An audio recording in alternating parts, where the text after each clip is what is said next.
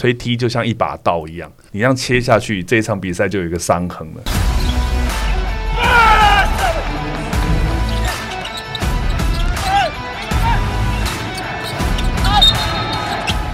话题人物对号入座，坐哪里？球场第一排，耶！这一集的来宾呢，其实在我们创刊号的第2集就已经被提到过了。当时的这个联盟的执行长黑人陈建州在我们的预告有讲，掌声从来都是留给球员，什么时候有人给裁判掌声？我们欢迎两位来宾赖建忠老师跟叶俊宏老师。耶，大家好，我是 Plusly 5号裁判赖建忠。大家好，我是 Plusly 6号裁判叶俊宏。其实台湾的球迷对裁判的讨论度其实一直很高因为我们在国外也看球嘛，其实国外的 NBA 的裁判讨论度相对来讲没有那么高，他们就觉得说裁判是维持比赛节奏流畅度的一个部分一个环节。我想大家要给裁判一些空间，当然我们都很想要致力把裁判的把比赛吹得很完美很完整，但是难免有时候角度的问题，或是说跟教练啊球员的认知不同，所以他们会觉得说我们是误判或是漏判。可是其实是不是有一些 case 其实就是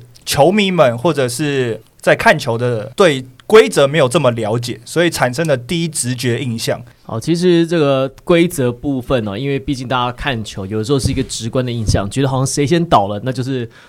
对面犯规，他受害者就觉得对面犯规，但其实有时候未必如此啦那这个当然我们技术的部分我们稍后再来讨论。那我一直比较好奇的是，裁判在场上的功能，它是要维持比赛的节奏的流畅性嘛？好，那所以可能平常面对的这个处理的对象都是球员跟教练沟通比较多。球迷在你们管辖的范围嘛，就如果说球迷在场边有一些可能比较激烈的言语的时候那这个裁判其实在这个时候是必须要介入的吗？当然不用啦，因为基本上球迷买票进来就是享受比赛，但除非他是对我们有人身攻击或是攻击我们的话，才会请球场的可能保全人员安全人员把他请走这样。但是基本上我们对到观众对我们的加油啊或是叫嚣啊是什么的，我们都会把耳朵关起来，就是听不到他们的声音。那个俊宏老师呢？现在主场化经营嘛，然后所以很多球迷他可能除了对球员会进行叫嚣以外，对裁判也会进行叫嚣。那其实常常遇到的就是我在球场上可能吹了一个组队的犯规，组队的球迷就会叫说老师加油啊加油啊，16号裁判你有没有戴眼镜啊还是我们一起去参加裁判研习啊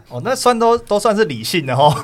对，还算是可以沟通的人这还算是球迷算是不错，蛮有耐心的。观众好像就要透过球团或是联盟来做管辖，那裁判老师就是负责场上的事情。是的，我问到这个问题是因为记不记得这个张忠宪最近发了一个限动嘛，他蛮有趣的。他说 haters 就像昨天坐在场边的屁孩说着自以为好笑的屁话，赛后当我走过去问他你废话很多却一脸尴尬不敢正眼看我。那后来我就回溯这件事情，我就跟这个球迷刚好是我们的听众，他说他想到这个趁着节目来澄清一下，然后刚好我就裁判老师两位也在，我就来讨论一下这个问题。因为他的说法说张忠宪会这么气是因为现场有球迷对他比较稍微人身攻击啦就是牵涉到人身的部分，但喷他可是因为他话一直很多，他说可是其实不是我，他说其实是另外的别人，就是坐在旁边的人附近的人对他人身攻击可是因为整场比赛呢这位球迷就一直跟张忠宪言语不断的交换，可是交换的其实还我觉得还蛮有艺术还蛮好笑的。比如说他就会说忠宪啊他说你再不顶王柏智要把你吃掉，王柏智被你顶飞啦那球王柏智要去单打张忠宪，对，因为他一直背靠框嘛一直前进嘛，然后张忠宪被顶飞嘛不然就是他都会说，他说张忠宪继续在投啊，你要再投我们才能够赢球啊，就是一直垃圾话喷他，不然就说什么不要再传了啊，球给德古拉，张忠宪啊没有小夫你就要被脖子吃了然后一直喷他这样。可是我觉得其实这个都还算蛮有趣的，都还算理性范围，这个其实算是蛮棒的。对对对对，这是我们就是希望的，对对对，希望就是场上第一排有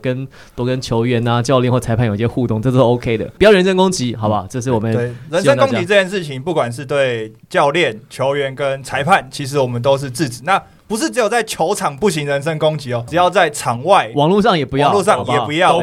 就是现场看球固然就是张力很够，因为现在比赛连裁判老师其实都有这样觉得，就是比赛张力其实真的蛮紧张的。对对对。那有一些你在现场的激情呢，就留在现场。出了球场之后，我们可以理性讨论球场。好，那所以想跟两位老师聊一下，就是怎么样走上篮球裁判这条道路。我们先请建中老师好了，因为建中老师目前其实是这个中学的体育老师嘛。是的。好。那怎么会开始走上裁判这条路呢？跟我们稍微聊一下。其实我从小就喜欢运动啦，特别是打篮球，所以大学联考第一志愿就填了体育系，所以我就进入到辅仁大学体育系。然后在体育系的时候就上了篮球裁判的课程，并参加裁判考试。刚好我的启蒙老师就是现在 PLG 的裁判长林景荣老师，所以我跟林景荣老师已经合作31年了。好，然后就跟着学长姐在担任甲组联赛还有琼斯杯的纪录台工作。然后之后83年开始担任中华职篮CBA 元年的纪录台工作，然后退伍之后呢，然后就参加中华职篮的裁判考试，然后我成为了第2位专职裁判。啊，第一位是杨和平老师啊，就这样开启我的裁判生涯。之后很幸运的担任 HBL、UBA、SBL、琼斯杯和 PLG 的裁判，可以说是因为喜欢打篮球，然后把篮球裁判当作工作啊。现在就是希望能够留在球场上，继续做自己喜欢的事，并且将裁判的经验传承下去。老师，其实我有一个蛮好奇的事情，就是篮球裁判，就是你的想象跟你实际去操作、去投入这个职业有没有落差？的确是有。当年呢，中华职篮成立的时候，他们就会仿效 NBA， 想要成立有专职裁判的部分，这样的话可以全心全力的在裁判的这项工作上。当然我也进入了到那边，所以在那几年对我的裁判的那个生涯啊，这个进步非常的快，因为每天都在检讨在讨论。所以说虽然那个时候因为经济的关系啊，然后当那个职篮瓦解了嘛，但是对我来说，对我个人来说是一个很棒的过程和经验。那金老师还有在打球吗？有，我还持续在打球。那你打球的时候人家敢吹你吗？那你也只有试试看。我等一下当然会啦，我们其实裁判们都是好朋友啊，对，所以都非常的熟。当然场上归场上啊，好交情是好交情，但是该吹的就是要吹，所以不会有竞争，就对了，不会、哦。而且我们知道裁判的辛苦，所以我们也不会抱怨。俊豪老师呢，怎么走上裁判这条路的？其实有别于建中老师啊，我的路线算是比较跟他们科班有点不太一样，因为我本身是念成功大学会计系的。成功大学会计系，高材生哎，哎呦喂啊！那时候大四的时候，刚好有其他师范体系的同学，他就说那我们去考个裁判证照好了，因为那时候考证照对他们来说可能会有一些加分还是什么的。然后他就邀我一起去报考中华民国篮球协会西级的裁判证照。那后来我报名了，结果最后他没有报名。然后通常不都这样吗？这被揪的都好像是去当明星，有没有？我们去试镜，然后试镜的没唱歌比赛，对，就朋友上了，朋友都去了，对，都是这样。好。然后后来考过之后，当然就对裁判想说，那不然我试试看好了，所以就先从校内的可能新生杯啊、系际杯去做执法。讲真的，一开始技巧非常的差，然后裁判法规则完全都零零落落，所以那时候我记得印象很深刻的是，吹完新生杯的时候，赢的球队也骂，输的球队骂，当然就不意外，合理理所当然。对，但赢的球队都骂，而那时候就是都是 BBS 嘛，所以那时候就在 BBS 上骂的超级凶，我心里就有点挫折，但是可能又有一点不服输的个性，想说不可以这样，我应该要可能更加精进还是什么的。后来就是刚好间接认识了一些篮球裁判的学长老师，然后慢慢的就是从可能 C 级啊、B 级、A 级，然后慢慢往上考，然后也就是可以担任到 HBL 啊、UBA， 然后上甚至是 SBL 的裁判，然后再到现在目前 Plus League。 那你像你们看两位裁判老师看了这么多比赛，所以你们应该也可以看得出来，比如哪支球队今天这样打他可不可以？就是说，这球队最近状况不错，这个今年是强队。因为我们转播也是，我们看了，因为我们重复看了几百场比赛，我们大家都看得出来，赢球的球队都做的事情差不多，输球的球队做的事情都差不多。什么样的球队你们觉得他赢球的特质会比较明显？那什么样的球队你们觉得他可能在场上的一些状况，他是可能比较不容易击败对手的？的确啦，我想说，团队的凝聚啊，如果一开始从热身开始，那个气氛啊，或是说开赛之后他们的团队表现啊、助攻啊、投篮命中率都非常高的时候。我相信这个球队赢球的几率就比较高。也许落后的球队开始就有一些失误啊，然后抢不到篮板啊，种种的事情发生之后，你就可以闻到那个味道，说今天可能的比赛没有那么流畅了，对，谁会赢谁会输，也许心中有个底。但是以今年第2季的状况来讲，好像不是这样，因为大家的实力很接近，也不是说你一开始领先你到最后就可以赢得胜利。所以对我来说的话，每一场比赛都是新的，所以我都会战战兢兢的上场，然后说不管今天谁赢谁输，一定因为每一场球赛一定有一队会输。但是就像刚刚俊文老师说的，我希望说赢的也谢谢我们，输的也不会也抱怨，也是心服口服，这样才是最完美的。其实因为刚刚主播讲到，就是老师可能从比如说热身的时候，或者是一些赛前投篮的时候就开始在观察一支球队，那可能对于当天的吹判也有一些帮助。那通常老师在比赛日当天怎么准备，或是多早要到球场？一天工作流程其实像，因为我们 Plus League 目前的裁判它是遍布全台湾，就是几乎可能东部没有啦，但是其他西部县市几乎都有裁判。那因为现在大家也知道6个主场嘛，所以有时候假设像我是在台南的话，那有时候被安排到台北的比赛，那我当天假设是5点的比赛好了，我可能早上通常是会让自己先心情放松，所以那天早上不会做什么太剧烈的运动还是什么，可能简单的跑步啊，或者是喝个咖啡。这是剧烈运动，你想跑步就是剧烈运动啊！我还以为说做个伸展啊，瑜伽垫稍微滚2下，没有跑步，这是剧烈运动，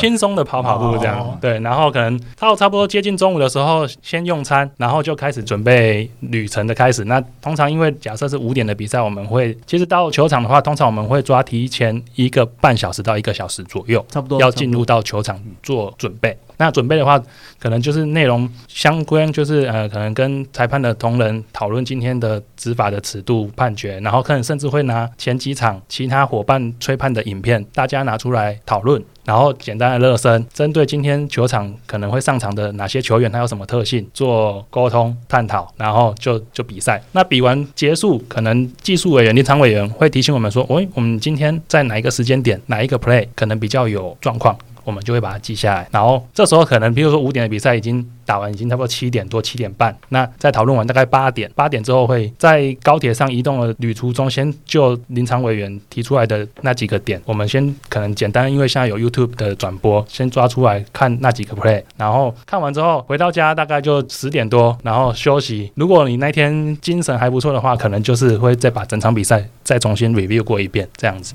如果说没事的话就没事，如果有事的话隔天早上起来准备看你的名字被洗版球迷开始就要点名了。那你们会就是讲说当天执法的裁判们会聚在一起去 review 这些影片，或者就是你们有一个 video room， 大家会就是一个公开的，比如说这个正式，比如说登场前要一个行程，还是我们私底下说我们来看一下这样子？这会议是正式的吗？还是说我们今天我们3个人吹，我们就私底下我们讨论一下？还是说林纪农老师技术委员对会召开一个会议这样子？会委员会一起参与，然后就是每一个裁判如果他自己有收集到他觉得不错的 case 或是案例，他可以拿出来我们一起播放，然后跟委员一起讨论。那这时候3个裁判原则上就会说提醒说，如果有场上有出现类似的动作，我们要怎么去做处理，然后大家达成共识，就是3个裁判吹判的尺度尽量一致。那跟其实球队比赛前的准备很像也是一样收集影片，然后在开赛前做一些沙盘推演，没错，大概碰到什么状况我们怎么处理，很接近。而且我觉得老师刚讲到一个就是蛮特别的地方，就是我们通常会觉得裁判老师当然会看一些吹判的 case， 可能是已经事情发生之后，但是老师刚讲说他有特别针对球员的一些习惯动作，对，因为其实老师也是在场上的一部分，那他也是跟球员同时在进行这件事情。那老师针对一些球员的动作先做一些想象，或是先做一些模拟的时候，其实是有在场上能够帮助老师去做一些吹判，是不是这样子？对，的确啦，就是其实我们在赛前会议的时候除了我们自己3位裁判先讨论之后，然后也会透过影片看今天的对战组合有哪些特别的球员，特别是影像的部分会让我们自己裁判先有一个印象，万一待会在场上发生的时候我们可以立即的吹判出来。但其实还有一个地方就是技术委员会给我们一些重点提示，像球员的特性，刚刚说到球员特性，然后球员的打法，甚至战术的应用，还有就是说吹判的灵魂。所谓吹判灵魂，就是预判的能力。就是当一个球员你拿到球的时候，他是进攻球员，他可能有好几个状况会发生。第一个，他可能会走步；第二个，他可能下球的时候会被防守球员打手。在这个过程中，特别是战术的过程中，假设设计一个牛角战术啊，或者是任何一个战术，你要知道他那个跑战术的动线的话，当这过程中如果有非法掩护对发生的时候，你就可以先抓到那个点了。比如说有些球队特别喜欢做电梯关门，对，那你就要看那个电梯那个门会不会撞到人，那门会夹到手还是会夹到腿？没错，所以裁判老师们都要非常了解这些战术的跑位跟他们的位置大概在哪里。如果跑不顺，就有可能会发生犯规或者是的确状况发生。对，就是尤其是空手的球员，我们其实大家的目光都是会放在有球的球员身上，但其实那个空手跑位的球员，他在跑动的过程中如果被拉手被阻挡了，他就没办法顺利去执行他的战术了。老江湖的球员在场上要招呼都是招呼无球者，而且都是在弱边的时候，对，远边的时候。如果说他那个球员这 size 比较大，下，转身给你一下，对，你根本看不到。走之后你看到有一个人蹲在那边，这个其实真的我们都是这样子，超多的。所以说我们现在有三人裁判嘛，所以有共同负责的一些区块，所以说不是每个人都去看球，但是我们要知道球的位置。当然，你的眼前的一些球员的状态是你每个裁判都必须要先照顾到的。所以会不会真的有哪几个球员，我们也不点名，就是比如有些球员上场的时候，就今天碰到这个球员就哦，这个真难吹了，没错，碰到就觉得很头痛。对，每个裁判都会有自己这样心中几个球员是觉得有名单吗？有，每一队都有名单，需要特别。我们不用讲谁，但是确实是有的，确实有，每一队都有。就是他特别喜欢夹到，他特别喜欢夹手，像这些球员，我们都赛前都会特别。那吹到周志华怎么办？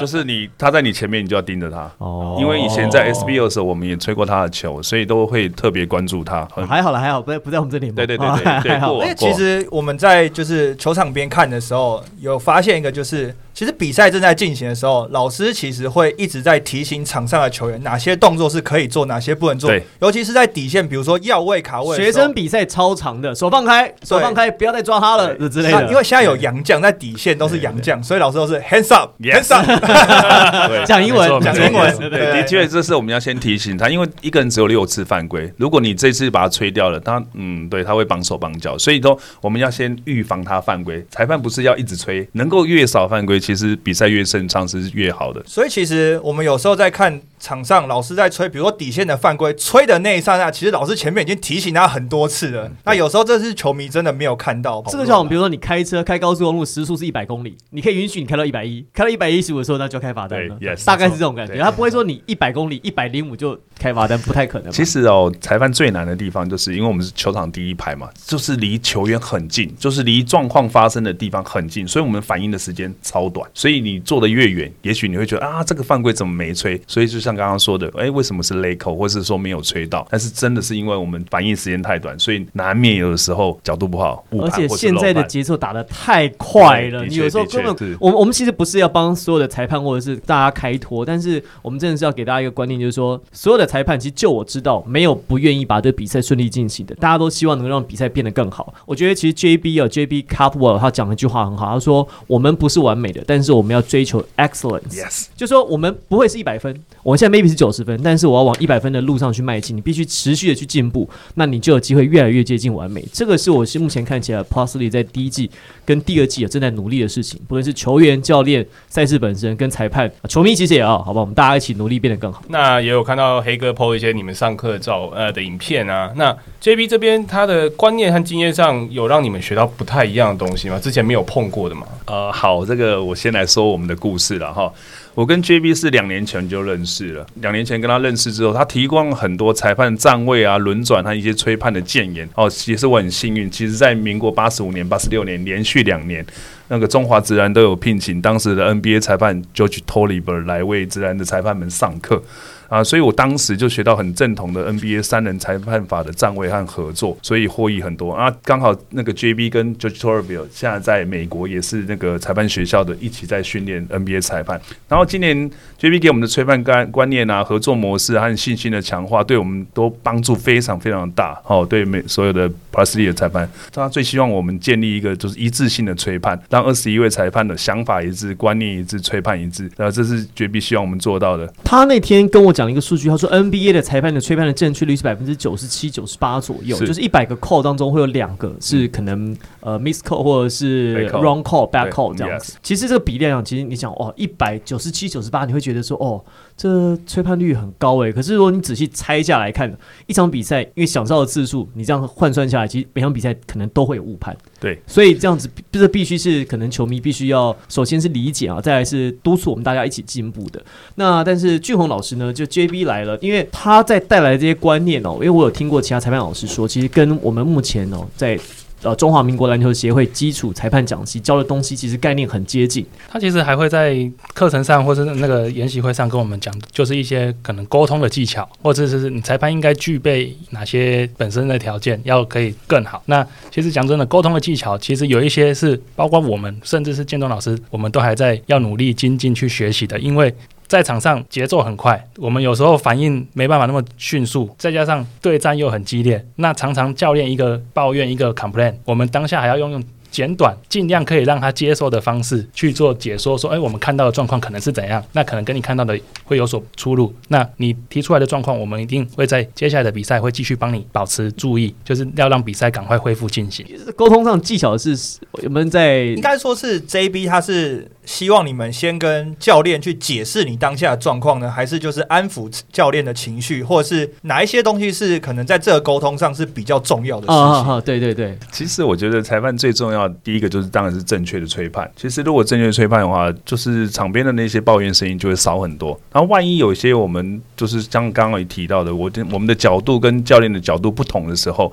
我们就会安抚教练说也许他最近他的角度最好，你就交给他，你要相信他。通常我都会先跟教练这样说，安抚他们。 JB 跟我们讲的一些当然就是说我们不能够不回应教练，对，教练有提出我们要回应他，不然他的情绪可能会越来越高涨。对对对，所以我们就试着就近的 I know I got it， 就是我已经接收到你的讯息了，我会跟我的同伴分享一下，然后等一下下一个判决我们会注意。有的时候当下啦真的是漏判的时候，我会跟教练说哦 sorry 我 miss 我漏掉了，对，那其实当下教练也都会接受我的也许我的 sorry 这样。那需要在赛前跟裁判跟教练沟通吗？就是在比赛开打之前需要跟教练然后稍微说明一下我们今天的吹判尺度，有必要，这是一个必须要在赛前做的事情吗？是没有了。但是去年跟今年的球季之前，裁判跟教练们都有举行沟通会议。像今年的教练们就特别强调说，吹判的一致性跟球员的安全保护，然后但尤其是一致性的部分是裁判们最需要努力的区块。然后我们赛前只会跟有需要的话会跟双方的队长沟通，那跟教练团只有握手之意。然后如果比赛中教练有提出疑义的话，我们就简单回复，就像刚刚说的，那赛后也不会有讨论。但是教练团或是球团有一些意见的话会传达到联盟，那今年会有一些那个判决报告，那同时我们裁判也都会收到这些报告书。在裁判的赛后讨论上，你们会是 play by play 的讨论吗？还是会针对几个特定的主题，比如说我这场比赛的 U 是不是这样吹，或者是一些特定的 case？ 原则上应该是会针对教练特别抱怨的 case 会去做注记，然后会去做讨论。那我们就会回去检视说为什么教练的反应这么大，是不是有哪个角度或者是我们的角度跟他角度看到的状况是不一样的。可是万一这个教练每个反应都很大，那你就不知道到底是谁的问题啊，怎么办？有吹跟没吹他的反应都很大，对对对对，怎么办？所以剩下就是可能还是要让技术委员，因为技术委员他也是站在比较公正客观的立场，那他会去注记剩下他觉得有一些状况。那当然就像刚刚 Henry 提到的，可能有一些是比较大的犯规，可能升级到 U 或者是进攻犯规，这些可能就会再针对这个部分去做注记，然后透过影片做回放。的确，其实球员就是我们的资产啊，尤其他们打到职业的舞台，所以说我们每一个人都应该就是球员之间要保护球员，然后当然裁判也有责任跟义务去保护球员，好避免他们受伤，因为他们受伤就是球迷的损失了，好也是可能是国家的损失。所以这一块我们就特别的重视。如果3名裁判的吹判的结果是一致的，没有问题。比如说球权，这个比这边，这个比东，这个比西，好，这样就有问题。都比东，那没问题。好，两个人的比的方向不一样的时候，或者是比如说这个判决，有的人认为是进攻犯规，好，一个裁判吹是阻挡犯规，或者是两个人吹的这个刚好他的判决结果是不一致的时候，那我们常看到3名裁判在开会讨论啦。大家可能不知道的是，事实上啊，这种团队运动的团队的裁判，就是说裁判团队，其实它都是有分工，而且它是有阶级的分别的。我说阶级的分别，比如像篮球裁判，主裁判谁谁谁，第一检察员谁谁谁，第二检察员谁谁谁。好，那问题来了。当发生有争议判决的时候，是由主裁判来决定呢，还是由最靠近这个事件发生的裁判决定，还是说3个人投票，2票对1票？哪一种是你们比较常采用的决定争议判决的模式？先说可能简单的出界好了。如果是有一个裁判他比东，另外一个裁判他比西，当然这2位裁判他们就会先就靠近 meeting， 然后讨论看看。当然如果说 A 裁判他非常确定说我看到 120% 是东，西裁判他说我是没有这么确定，我可能只是 80% 确定，那当然他就会尊重 A 裁判的意思，最后由 A 裁判做出最后的宣判。那假设 A 裁判也没有很确定， B 裁判也没有很确定，那这时候可能就会请远边的裁判从他的角度过来协助说那他那个角度会不会有更好的建议。如果3个都没有的话，那可能还是会今年赛季就是可以透过 IRS 去重播协助判决。如果有的话，其实就是2个裁判甚至3个裁判讨论之后就可以做出一个最终的判决这样子。IRS 很棒啊，就是大家觉得比赛时间虽然长一点点哈，但是宁可说有正确的判决，不要说为了比赛时间加速不看 IRS， 就后来发现球权是有问题的，然后到时候它衍生的问题其实反而是更麻烦的。对，其实三个裁判啊，虽然在场上的可能职称有点点不一样，但三个裁判的比重是一样的，吹判犯规的能力是一样的，没有说主裁判特别会吹，并不是这样哈、所以三个的那个功能是一样大的。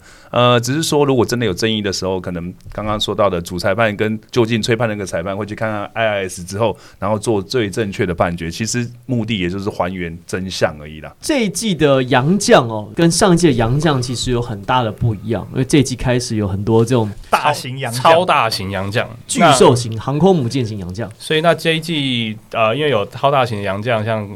辛巴、德古拉他们来的状况下，那裁判你们的吹判会有不一样的状况吗？应该是说辛巴常觉得说哦，在别人身上就犯规啊，这时候我都要被打死啊，老师还不吹啊，大概是这样。像这种大型洋将，你也不可能碰一下就犯规，也不可能说他都要被拉下来才吹犯规，这怎么拿捏呢？或是应该问老师，就是说遇到这种比较大型的洋将，在赛前会议你们讨论的重点会是放在哪里？因为他持球的比重必定高，对，而且他必定碰撞多。是，那其实就是光讲辛巴好了，因为在之前 SBL 就遇过他了嘛。然后其实吹判的标准是一致的啦，只是说本土球员守到大洋将的时候，肢体动作或防守动作都会比较大。如果我们每一球这样接触都要吹的话，那个比赛就断断续续不好看。所以那个尺度的拿捏非常的重要。但其实相对的，洋将守洋将啊，反而是比较好吹判和处理的，因为他们懂得互相保护。但是我们本土的球员就是力道啊，因为力量不够，所以他必须要 all in。对对，差不多是对啊。因为常常看到有些本土的中锋，可能真的对位到辛巴或德古拉的时候，那真的就是整个人趴上去。他们在推的时候都几乎呈现45度斜起，对，都不行。这个其实都不行，对，都不行。45度这个就是推人犯规了。但你也不可能叫本土就是张开双手欢迎他。可是记不记以前也是死去。Kobe 跟 Shaq 在搭配的时候，那是 O'Neal 在年轻的时候又快，力量又大，然后又高，你不这样子根本不可能守得住。所以有骇客战术啊，对，所以就是上有对策，下有政策，只好这样嘛。俊宏老师也有跟我们聊过啊，就是对于超大型洋将他们在赛前的一些讨论的重点，你的心得跟我们分享一下。就是因为我们还是要让比赛有可看性，因为如果我们每一球都照规则条文定出来的这样子吹，那没有观众爱看这样的比赛。观众哪爱看这种比赛啊？所以可能有包括之前 Kenny 哥来节目上有聊到，就是如果是单手，我们会让他去做一个对抗。但是如果你当然像刚刚前面提到，你全部都 all in 了，那当然还是没有办法，还是会做犯规的宣判。那双手就一定是不行，因为双手就是一定是 hand check 的犯规，就是双手一定是不行的。这样，那就是你身体跟他对推放。推放这样子，我们还可以让他接受，然后让他打。只要说辛巴不要因为你的过大力的防守推，然后造成他跌倒或是身体整个变形歪掉的话，通常我们会尽量让比赛流畅一点。那像如果在现场啊，因为在 Plus League 它跟 SBL 过去最大的不同是它有主客场。对，根据在国外的统计哦，这个并不是来自 Plus League 的资料。是主场哨这个事情，其实根据运动心理学家的这个研究，他们认为。其实裁判是在无意识当中之间被影响，因为全场观众的鼓噪，其实有时候你会不小心被观众影响，被带风向啊。这个国外的研究是这个，我们如果大家有兴趣的话，今年的话已经进行到30场，还没有做这个统计，但是去年一整季的统计数字我们出来了。其实球团也会在讨论说，到底有没有主场哨？去年的平均是主队19颗，客队20颗，所以只有差1颗。对，1颗哨音，这是我们去年就联盟统计出来的数据。所以会不会刻意因为我要讲的其实是因为这个大家是觉得主场哨，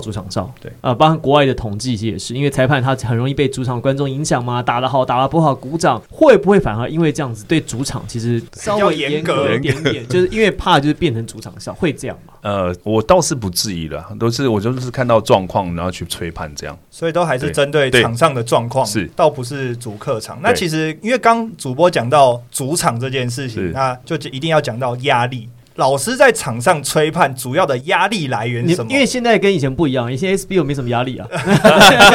没有观众的压力，观众不多。那现在以前 SBL 是有场上的压力，可能球员对抗之间 case 的压力，那现在又对，那可能现在又多了，比如说球迷的关注啊，可能教练的争取啊，或者甚至是看 IRS 应该都有压力。对，就俊宏老师，就是你们在场上感受到球迷的压力这件事情，怎么样去调试它？就一定会有。不管判决好或不好，就一定都会有人虚拟嘛，就主场观众，如果你有一个不利他的判决，或是你觉得压力最大在哪里？我觉得压力最大，当然除了是自己想要对自己这场比赛尽量追求完美，这是我们自己最大的压力。那当然不外乎教练团给的压力，尤其是因为今年第二季嘛，战绩各队比较接近，所以今年各队的教练在争取方面也比去年积极许多，所以积极还是激进好都可以，好积极激进都可以，激烈许多，对。那当然再来就是球迷，因为球迷我们 Plus League 目前关注度高，所以常常在 YouTube 上直播或什么，常常一个判决你当下没吹，其实也蛮多很厉害的球迷，他当下就觉得说这个不对劲，然后就会变成一段影片在网络上流传这个会对你们有压力吗？会觉得说哎呦，我会不会今天吹好吗，明天就变成那个印成海报或者变成 YouTube 然后几万个点阅率这样子？其实一定是会有压力，是因为你希望你尽量把你这份工作做到最好。那当然如果你很不幸的就是变成 YouTube 上大家可能主角或者嘲笑的对象，不管你是在同侪之间或者是在其他的教练团成员之间，这个对我们来说真的都是非常大的压力，这样子。好，那我要再问一件事情，XT 这件事情。哎呦，其实 U 都还好 ，U 反正你要因为会回放嘛，然后会看到一些慢动作的画面，而且 U 有比较多条件摆在那边，对，所以它是基本上你碰到就是 U 来的。那 T 有明文规定说怎么样的条件？其实有，但是蛮主观的，太主观，不是蛮主观，我觉得是太主观。我们请那个建中老师好来介绍一下技术犯规。那个 T 的话，基本上是言语上的不礼貌，对，不理智的话才会比较容易收到 T 啦。那其他一些事务性像抓篮筐啊那些 T 那是另外的。然后我们讲比较针对是说沟通上言语上不礼貌，不管是教练本身球员本身或是替补员本身。但是说实在的，吹 T 就像一把刀一样，你这样切下去，这一场比赛就有一个伤痕了。对，所以我们有时候常常都会忍住，或是说退一步，尽量不要去吹到 T。所以两位老师容忍度算是比较高的哦，也有容忍度比较不高的裁判。当然，的确。但是其实像第一季吹下来，我自己最印象最深刻的几个判决，第一个就是我把曾文鼎那个肘击，对，那一个直接夺权出场那一场，应该的，对，那个真的动作是非常危险，确实你看那动作超危险，因为其实很多年没有这样直接把球员赶出场了，所以我觉得我还蛮勇敢的，当下就看了回放，马上就做那个决定。然后再来就是可能说工程师的塔比啊跟钱肯尼那个先有这个不合运动道德的犯规，再来有 T 的犯规，像这种场上大家都可以看得到，然后透过 IRS 我们就可以很轻松或比较容易啦，也不是轻松，很容易的把这些 U 啊 T 啊甚至 D 把它抓出来。好，那俊宏老师呢，这个在技术犯规这件事情上面，你是要到忍无可忍，还是你是要到什么样的情况之下你觉得你才会，我要插了，我才会给到受不了？你不是一个很常会吹技术犯规的裁判的，我发现主要是因为我遇到的 case 好像还没有超出我设定的那条界限。那当然如果说像教练你抱怨或是抗议啊，我都还可以接受，但是如果你超过你该有的那条线，甚至是冲到场内，那这个当然是不允许的。我隔壁还有执行长走过那条线我超过他走过摩西跨红海分切过去，这个是不可以的。好，我的接下来的问题，其实这个就两位老师可能要帮我好好想一想，是插了一个 T 下去，第二个 T 你要不要下？什么样的情况之下第二 T？ 比如说很多球员或者是很多教练，他插了一个 T 之后觉得自己当免死金牌，你也不敢弄我出场，他开始就有点变本加厉。我的意思说就是在插第二个技术犯规的时候，你们的依据是什么？要比第一个 case 严重，还是说一样你就会给他第一个技术犯规？通常的话是一样。然后以我们自己裁判的认知的话，假设我现在插你 T 了，然后我会远离你，如果你继续咆哮然后不肯停止的话，跟刚刚的分贝可能一样高，甚至超过的话，可能我的 partner 我的伙伴就会来给他第二个 T， 然后请他出场。但是说如果我插完第一个 T 过了一段时间，也许就像冷嘲热讽啊，用别的方法来考验我们的时候， maybe 我们如果他是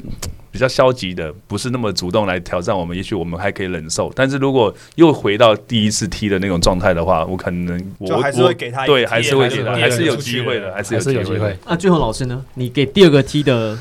依据，还有你给第二个踢的你自己心中的那把尺在哪里？如果插完第一个 T， 中间一定会有一段时间让他稍微再宣泄或冷静一下，通常不会连续两个，因为连续两个这样子他就丧失比赛的资格。但是在冷静的这个阶段，如果他的队友或者是他自己本身冷静下来，或是队友把他劝回去的话，这时候我们通常就不会给到第二个 T。 但是如果还是不断的，即便就是像刚刚提到80分左右的不断的咆哮或是那个，那第二个 T 下去肯定是没有问题，就是要让他离开球场这样。所以看起来两位裁判老师对这个尺度上面其实倒是蛮一致的，这应该是在训练上面其实就给大家这样的观念。对，其实基本上我们P 联盟里面应该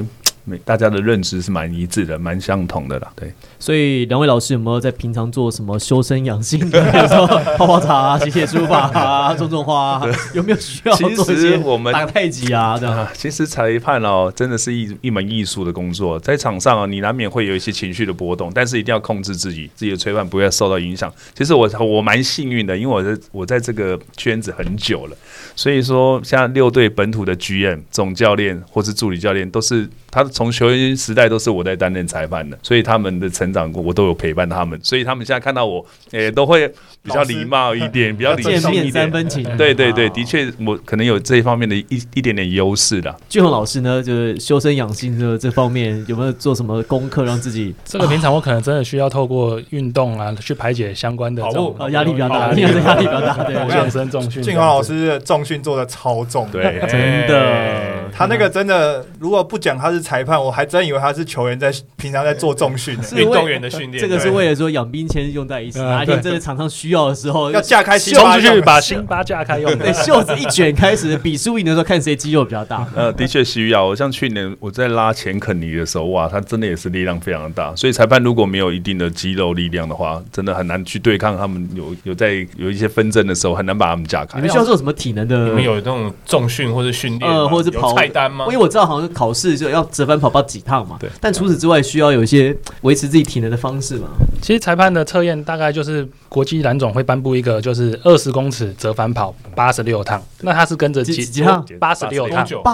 趟，它是越来越快，是跟着节奏意愿。它就是譬如说它一个灯，你从这边出发，然后它下一个灯的音乐发出的时候，你要踩到另外一边的线，然后再灯再折返。它总共会变3次速度，一开始大概一趟是7秒多到8秒，然后最后一趟是6秒。那它就是有点模拟是比赛到第4节折返的频率比较快，你最后要跟得上这样子。这是基本的测验的部分。那其实就我知道在裁判大部分自己在平常的时候，最主要大概就是至少基本都会去跑步。那我觉得3公里跑15分左右，大概是我们平均应该要求这样的体能大概可以 pass 那个86趟的那个折返跑的条件这样子。15分钟要跑3公里，就是1小时跑12嘛，1小时乘4。对对对，1小时乘4，那算快耶。对，而且很多老师年纪不小了耶，哇！而且重点是很多折返。对啊，在场上太多那个变相，强度又强。其实经过统计啊，一场球赛下来，裁判大概跑5到6公里，这么多。对，48分钟比赛，对，这样20公尺这样一直折返。好的体能条件是当裁判的基本要件。好了，那我们在这期节目非常开心邀请到了两位老师，赖建铮老师跟叶俊宏老师分享啊，在第一季跟第二季 PLG 场上碰到一些状况。那第二集的节目啊，还会跟两位老师再聊聊他们在这个执法的生涯过程当中，碰到哪些比较棘手、比较有趣的案例，我们再跟大家好好的分享。我是王柏林，我是 Tony， 我是 Henry， 我是赖建铮，我是叶俊宏。裁判老师辛苦了。